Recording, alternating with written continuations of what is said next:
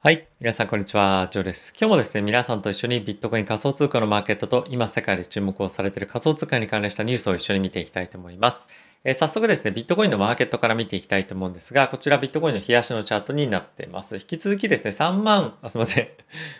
5, 5万ですね。5万5千近辺を、まあ、張り付いているような状況になっていて、ちょっとあの、これ5日間のチャートにして、まあ、過去3日間ぐらいはですね、この5万5千近辺ですね、ずっと行ったり来たりしてるんですよね。で、結構、やっぱりこの辺り売りが入っていたりもするので、え少しですね、ここを抜けるのに時間がかかってるのかなとは思うんですが、ちょっとやっぱりこれを抜けてくるとまた大きく一段と上に行きそうなようなえチャートの推移っていうのはしてるかなとは思ってます。結構ビットコインもえ仮想通貨もそうなんですが、一旦上げて、また横横押して、また抜けるみたいな感じで結構大きくあったりしますよね。で、実際にこのテクニカルのあの、チャあの線っていうのも、まあ、しっかり抜けてきてるということもあって、やっぱりここから下というよりも、あの、やっぱり上が狙いやすいような状況に、かつあるんじゃないかなと思っています。まあ、あとはですね、ちょっと、後ほどもご紹介するんですが、え機関投資家からのやはり興味というのがかなり高まってきているというのもあるので、まあ、このあたりはですね、あの、どこまで上がっていけるのかっていうところを今みんながまさに注目している感じだと思うので、まあそっちの方向に行ってくれたら嬉しいなっていうのはちょっと正直ありますよね。ただしまあそうなりすぎてるということもあって、まあ逆方向に巻き戻しが来ると怖いなっていうのはあるんですけれども、まあ基本的に、えー、まあしっかりとテクニカルのあの、まあ、キーポイントっていうのも抜けてきたので、まあ、上目線で引き続き行ってもいいんではないかなと思っております。はい。で、イーサもちょっと同様なような動きで、過去5日間見てみると、このやっぱり3600、3700の間のレンジっていうところが、まあ、非常に重いようなところにはなってきてるのかなと思うんですが、まあ、ここから大きく下げるっていうのもちょっと想像しづらいかなっていうのは、あの、この価格の推移というのを見ているとあるかなと思います。やっぱりもう下がったら買いたいなっていう人の気持ちがですね、かなり今出てきていると思っていて、もし大きく下げるようであれば、かなりしっかりとした買いっていうのも入ってくるかなと思いますので、まあ基本的には上目線でいってもいいんではないかなと思っております。はい。なのでまあ今週ぐらいからですね、ポジションも僕はまた、あの、資金も入金したので、ちょくちょく買っていくような感じにしようと思っていっております。まあ特にここ最近結構日曜日動いたりも、まあいつもそうですけども、えー、するので、このあたりですね、どんなプライスアクションあるのかっていうのは、一つ楽しみなポイントかなと思っています。まああとはですね、ポルカドットに関してはちょっともう一段、えー、値を上げてきているので、このあたりの前回の高値ですね、30、まあ、9ドル近辺というところを抜けてくると、もう一段あるのかなっていうのは、まあ、一つ注目したいポイントと、まあ、あとはですね、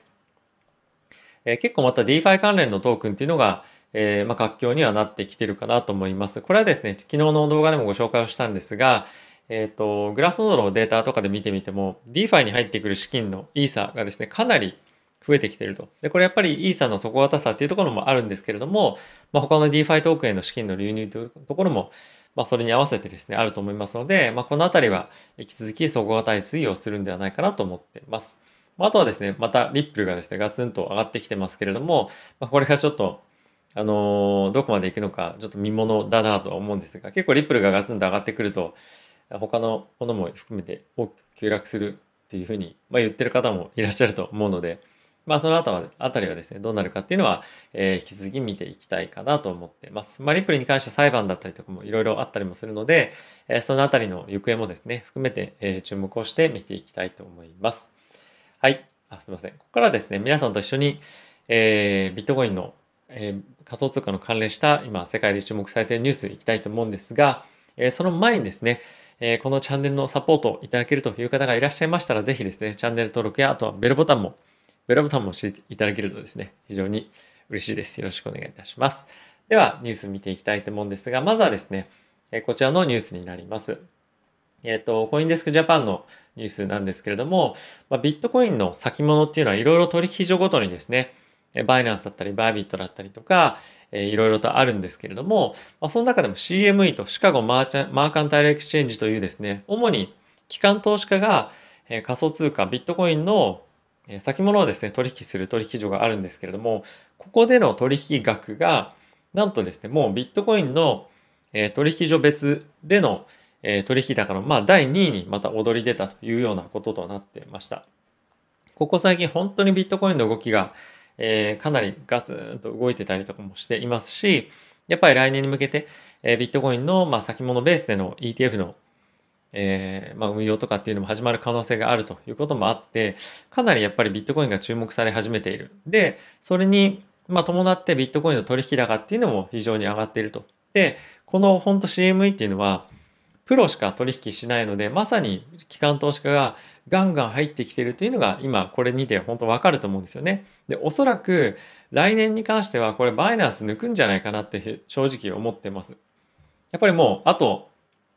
まあ30%ぐらいですね、取引高上昇すればバイナンス取引高抜くので、まあ、このあたりは確実に抜いてくるんじゃないかなと思っております。まあ、マーケットの上下にもよりますけれども、まあ、このあたりはですね、まあ、抜け、抜けばいいかどうかとかっていうそういうわけではないんですが、まあ、確実に来年の取引高に関してはビットコイン仮想通貨全般的に増えてくると思いますので、このあたりはですね、期待して見ていきたいと思います。はい。え次なんですけれども、まあ、こちら変わって DeFi ですね。え機関投資家が、あの、DeFi に投資したいって言ってるよっていうのは記事なんですけれども、まあ、この記事の中身は、えっと、いろんな、まあ今、例えばそのフランスの銀行とかが、この DeFi の仕組みをつく使って、資金調達をして、まあ、さらにその、そこで資金調達をしたものを別のところに投資するみたいな感じで、まあ、我々が今普段使っているような DeFi の仕組みとはまた別でもあるんですけれども、もう本当この DeFi っていうこの仕組みが、今のもう、え、これ歴史的に、あの、今、存在している金融機関の中でも実際に取り入れられて彼らがどういうふうに利用していくかっていうような今設計をですねしてたりもするらしいんですね。なので、えー、今年よりもまあ来年ですね来年に向けて、え、どんどんどんどん本当に準備がいろんな方面でする進んでるというのはものすごく大きくそのイーサリアムとか、まあ、その DeFi っていうところに関してもそうなんですけれども、その金融システムっていうところに対しての大きなインパクトがいよいよ本当に与えられるような状況になりつつあるなというのが、この記事の中身であるかなと思っています。えっ、ー、とですね、ちょっと細かくご紹介をすると、あの、かなり深い話になってしまうんですけれども、やっぱり本当にその DeFi はもう既存の金融機関が関係ないねとか、えっ、と、乗っ取られてしまうねっていうところの議論とかではなくて、いかにこの DeFi の仕組みを使ってサービスを提供できるかっていうところに金融機関ですね、シフトをしているということもありますので、そのどっちがそのメインのストリームになるかとかっていうようなもう話ではなくて、いかにこの2つを融合させてビジネスをさせていくというような形の議論になっているので、ちょっと今までの、あの、まあ、議論というか、あの、なんていうんですか、ちょっとその期待感とは若干違ってきてる方向になってきて、まあ、より進化してる方向になってると思うんですが、まあ、そうなってくることで、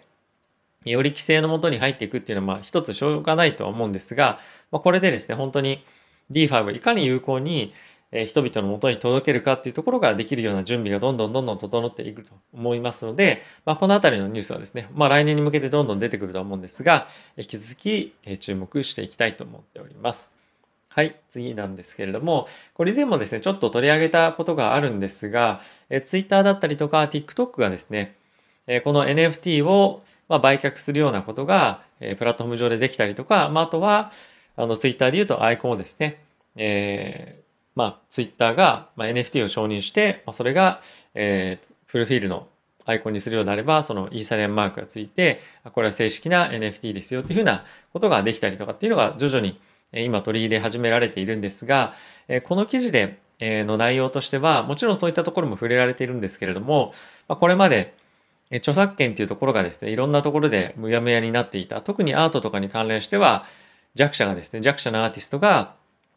作品を撮られたりとかっていうのが非常にあった中で、今後 NFT にしていくことで、誰がそのミントしたのかというか誰が最初にそれを発行したのかっていうところから分かるということで本当に今後のクリエイターエコノミーというところに向かっていくにあたって非常に重要なステップなんじゃないかということが中でも言われています。でおそらく今後は、まあ、いろんなデジタルアートを作っていく中で NFT を作っておくことによって誰が最初に作ったのかっていうところまで証明できるようになると思うのでこの NFT の利用っていうところがかんその単純に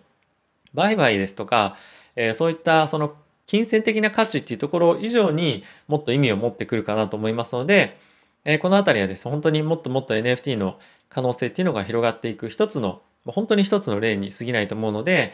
今後はですね、やっぱりもっともっと来年はですね、NFT がこういうアート以外にも使われていくと思いますし、さらに利用幅っていうのが広がっていくことによって、まあ、イーサリアムですとか、それに関連するようなですね、プラットフォームの価値っていうのがどんどんどんどん高まっていくと思いますので、このあたりは注目して引き続き追っていきたいと思っております。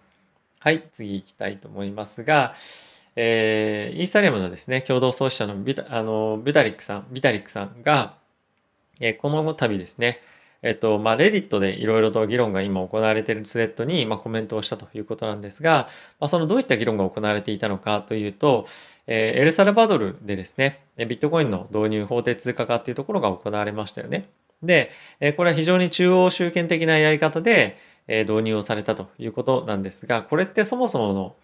えビットコインのそう、あの、なんていうんですか、哲学だったり思想、もしくはその仮想通貨の思想にま反してませんかっていうところに対して、えビタリックさんが、あの、まあ、ビタリックさんがそのコメントをしていたということなんですね。で、これに関しては、あの、彼も同様の意見で、本来であれば、こういうのって自由のもとにあのみんなが自由意志のもとにやっていくことなんじゃないか。で、かつ、え知識がない人たちにこういったものを使わせることによって、まあ、犯罪が進んだりとか、まあ、いろんな被害が広まっていく可能性もあるので、これっていうのは、まあ、良くないよね、みたいな、まあ、そういったところの議論が、結構今、あの、レディット内では盛んに行われていて、えー、ビタリクさんもそれに参戦して、まあ、コメントをしてたということらしいです。で、えー、まあ、だからといって同じような方法が他の国でもですね取り入れられないかというと、まあ、そういうわけではないんですけれどもあの中央集権的にビットコインを使おうとする人たちと、えー、ただのビ、まあ、ただのっていうとそのビットコインをあの広めたいというかビットコインマキシマリストという人たちとは、まあ、呼ばれる人たちとはまた別な人のそのただあの値段が上がるっていうことに広まっていってほしいなっていう人とあとはこのビットコインのマキシマリストというふうに、まあ、呼ばれるビットコイン信者みたいに言われる人たちのその思想って結構別々であったものがなんとなくごっちゃになってきていてその本当にこのままでいいのかみたいな議論が、まあ、行われているということなんですよね。もっとやっぱりビットコインであの中央集権から逃れようみたいなところだったのがこうやって広まっていくことによって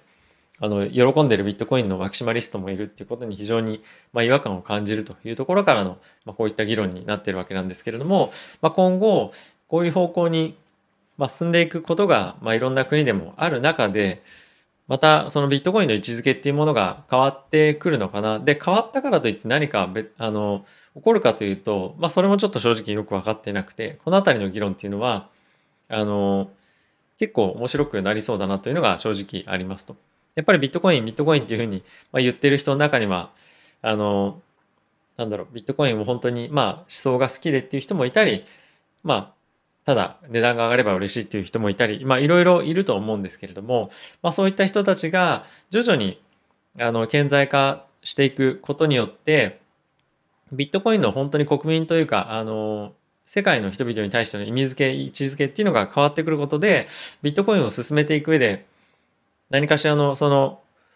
なんだろう障害になったりしたりする可能性もあったりするのかなと思ったりもするので、まあ、そのあたりはですねちょっとあの僕も興味あるんですが今後も継続して追っていきたいと思いますのでもしご興味ある方はちょっと一緒に見ていきましょう。はい。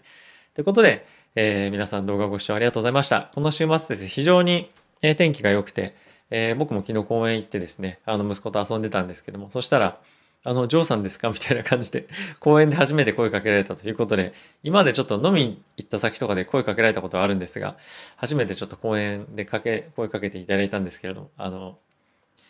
ありがとうございました。ということで、なんか自分があまりどっかに行って、あの、認識されるというようなことがまだあんまりないので、あの、そんな、なんていうんですかね、自分がどう見られてるかっていうのも正直よく分かってはない、あの、身分ではあるんですが、あの、ま、責任ある行動をですね、取りたいなと あの、改めてちょっと思いました。どこで誰が見てるのかわからないなというのもありますし、まあ、とはやっぱりこうやって配信してるということもあるので、あの、まあ、しっかりと、まあ、その辺のあの分別もですね、あの、いつも以上に気をつけていきたいなと思っている次第であります。はい。ということで皆さん動画ご視聴ありがとうございました。また次回の動画でお会いしましょう。さよなら。